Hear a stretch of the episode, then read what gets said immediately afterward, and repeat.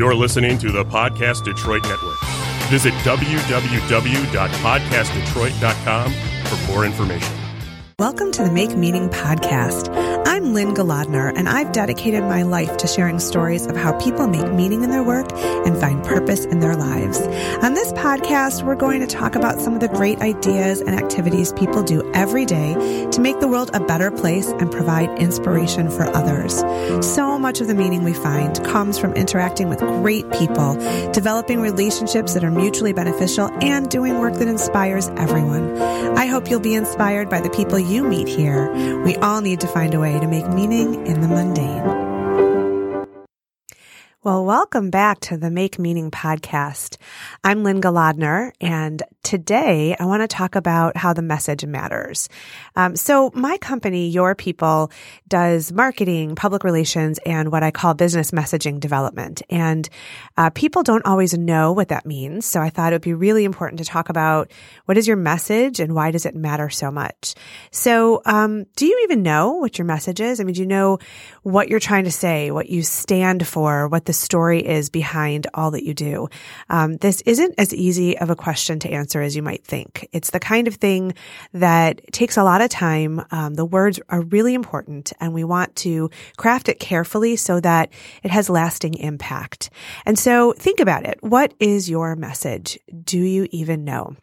It could be a personal message, a professional message, a message associated with your workplace brand, maybe. Um, in fact, there's so many messages around us all the time that we must be crystal clear about what exactly our messages are and whether they resonate with our brand image. So I'm in the business of message development. It's a core activity for us and it's something I love to do because it's fascinating to think about, you know, how do you envision the work that you do? How do you want the world to see you? And how do you tell a story that's going to make that happen? Um, because it is deliberate and it is creative. Um, it takes a lot of thought and a lot of conversation. And so when we put together packages for messaging, um, some people think, um, wow, I don't understand the value there. But when you see, when you know who you are and you see the words you need to use and you have that as an anchor, as sort of the, the foundation of all that you do, it's really easy to communicate uh, along all different channels, whether it's your website, your social media, um, even marketing messages, ads, things like that. Once you have the language, it's easy to get that everywhere to everyone. Um, and I've built a career on storytelling. So the little background here that's important to know is that I was a journalist for a long time before I became an entrepreneur. And all of my training is about how to tell a story with a specific message. So let's think about the messages that come at you all day long. Do you notice them? You know, mis- messages come subtly and they impact us overtly. Um, some of them are glaring. You look at a billboard as you're driving along the highway, or you um, get a, an ad in your news feed on Facebook or something like that, and it, it's pretty obvious. But there are subtle messages too all around that we just um, may not ever pick up on. So. Um, messages are important to discern and to um, understand and to sort of characterize our reaction to because we're living in an era of rapid pace connections. So we must be super careful about the messages we put out into the world. The message really matters. It just matters so much that it, it bears repeating. The message matters.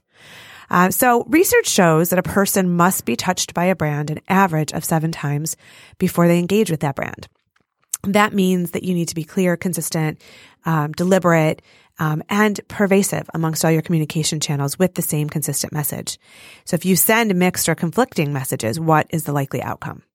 My guess is that the listener will shut down or move away and instead choose a more consistent, clear, and enticing message, something that makes sense to them, that they're, they're very um, clear on understanding.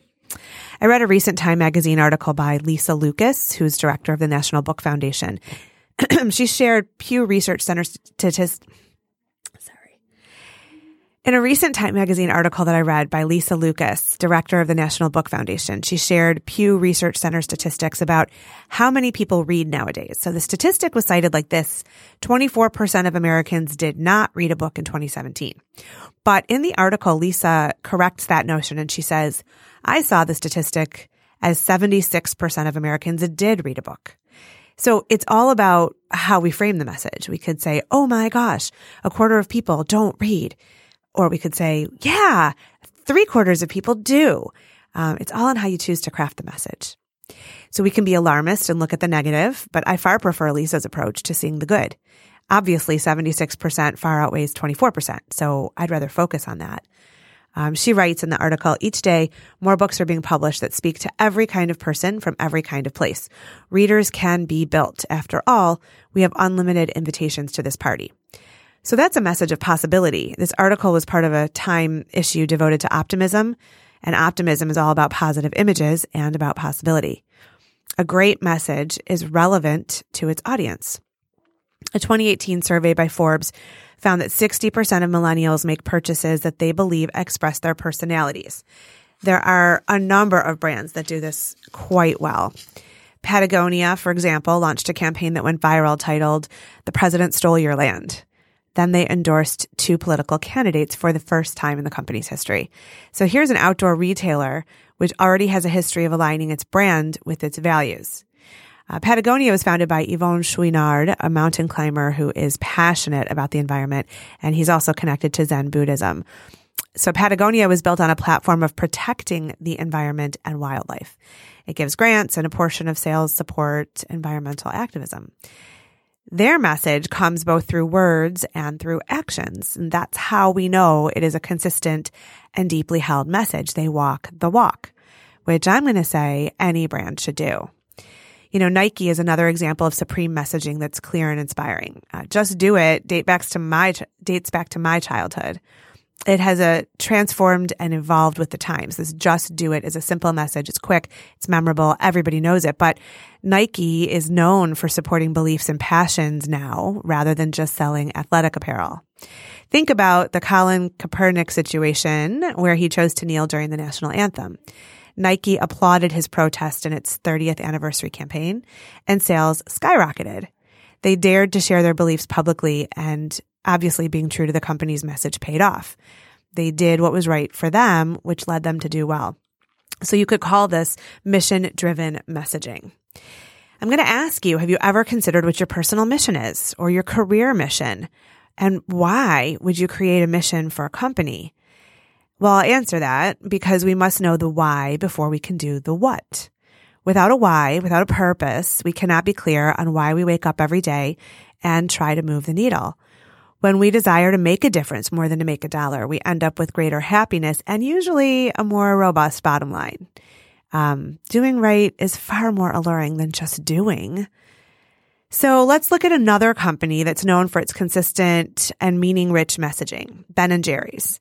I went to graduate school in Northern Vermont, um, not far from the Ben and Jerry's headquarters. And I remember visiting the factory for a tour and saw how they make their ice cream, got to sample it. You know, it's always delicious and creative and um, very colorful factory. And if you think about it, ice cream is an absolute commodity. You know, walk the freezer aisle of any grocery store. You have plenty of delectable options, most for a lot lower price than Ben and Jerry's. But why does this business continue to prosper if that's the case? They have small little cartons. They're very expensive. Um, you can get the store brand for really cheap and probably three times the size. This business, I think, prospers because of its creativity. Um, obviously, look at the names and flavors and packaging designs, which I find truly inspiring. But I also think that Ben and Jerry's succeeds because of its messaging. So last year, Ben and Jerry's protested the president's anti-immigration policies by issuing a new flavor called Pecan Resist. The proceeds from sales of Pecan Resist go to organizations that support people of color, women, the LGBTQ community, refugees, and immigrants. This year, in 2019, Ben & Jerry's biggest focus is racial justice. The company made a decision to send a message about what matters to it, and that leads its business decisions.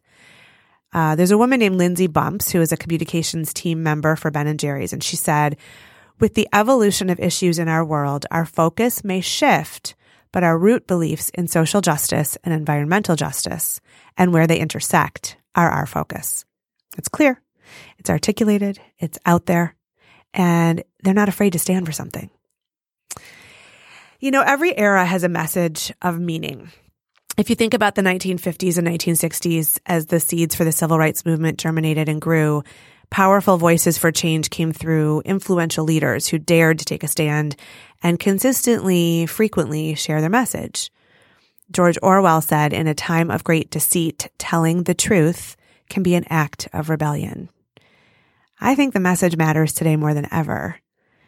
I feel like we should say less and let the silence speak.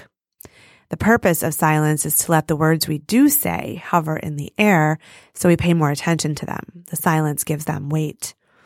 A good message must be specific, each word chosen with purpose and thought. Um, it might sound counterintuitive, but the more specific a message, the more universally relatable it is.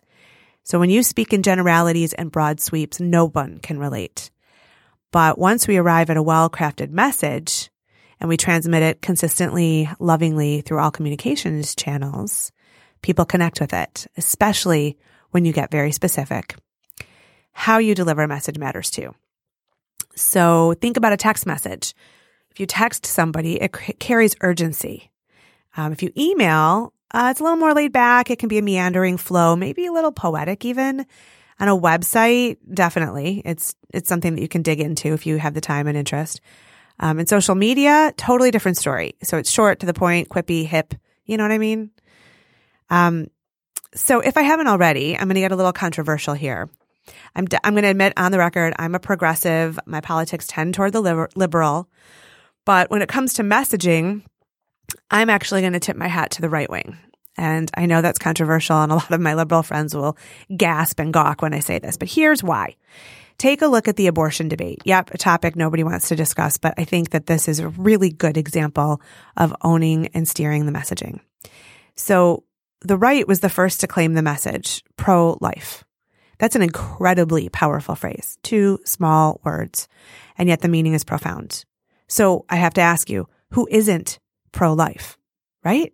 I mean, think about owning that message and claiming those words.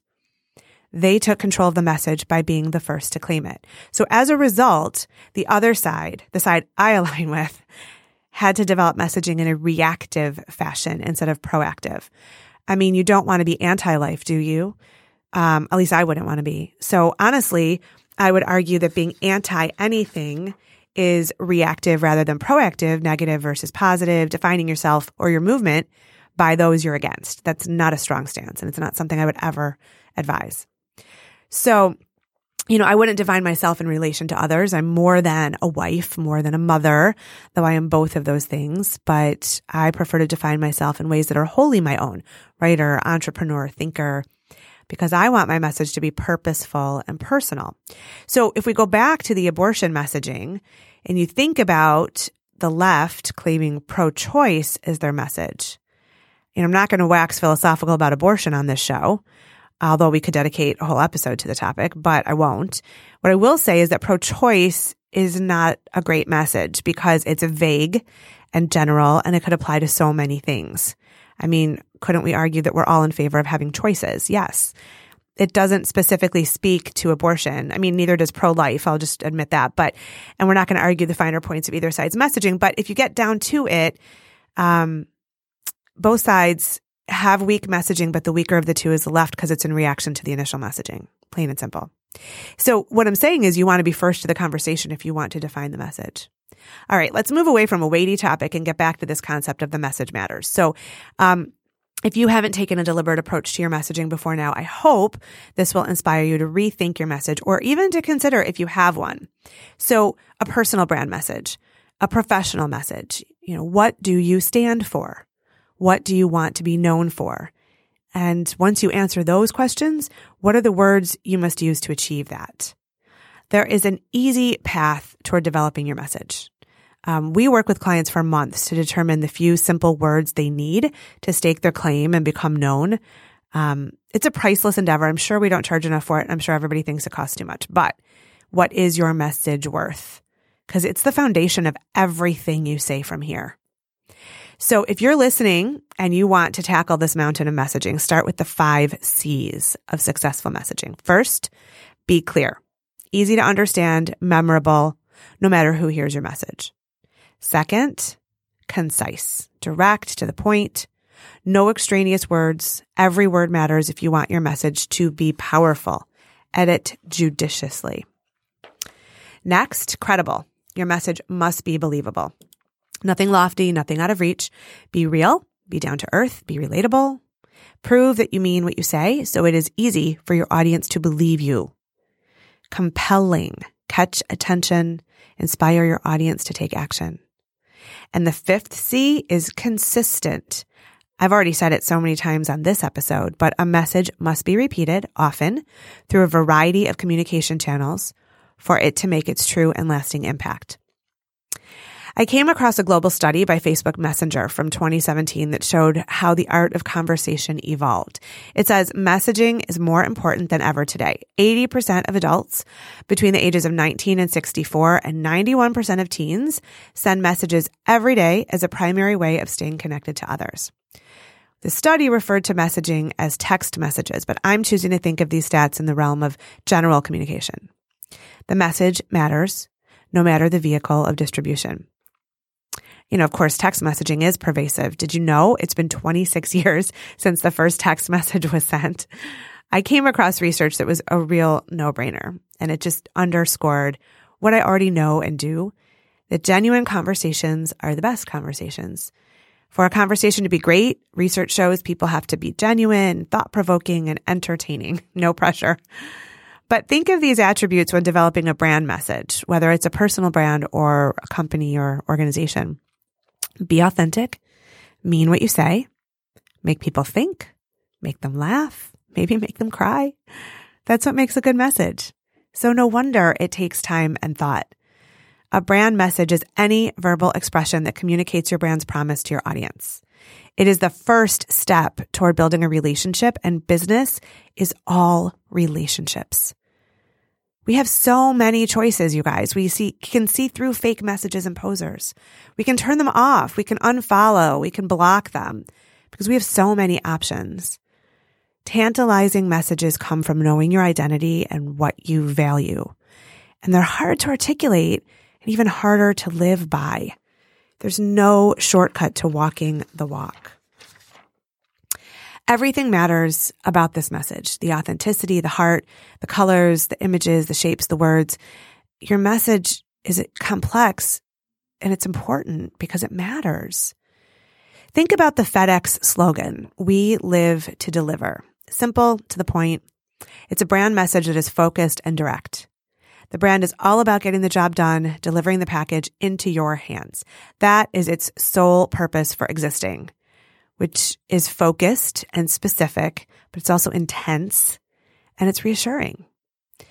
There's an all boys school in Haverford, Pennsylvania called the Haverford School that has a simple message on its donation pages on the website, which explains why they seek contributions. And the message is it's all about the boys. Again, simple, to the point. You know where your gift goes. There's no guessing.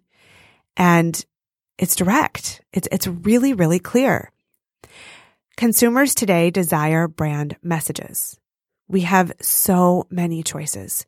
We want a reason to select one brand over another, whether it's mission or beliefs or passion, some specific and unique value. When you know your brand message, you can easily create product content and make decisions about your business.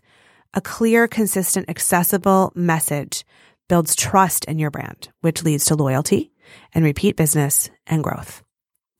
I hope I am making myself clear. I hope my message here is coming across. Ultimately, all you need to leave this episode of the Make Meaning podcast with is the idea that the message matters. First you craft it, then they come. Know who you are, what you're about, what you stand for, what your unique contribution is to the world and you can easily share a message that is captivating, inspiring, connecting. I'm going to wish you luck on crafting your messages. I'm here to help if you want it, but just remember every word counts. I'm Lynne Golodner, and I've loved sharing this episode of the Make Meaning podcast with you. Wherever you go and whatever you do, the message matters. Thanks for listening to the Make Meaning podcast. I'm Lynne Golodner, and I've really enjoyed being here with you today. You can find the Make Meaning podcast wherever you listen to your favorite podcasts, and I'd love it if you'd share our great conversations with all your people so we can add meaning wherever we go and whatever we do.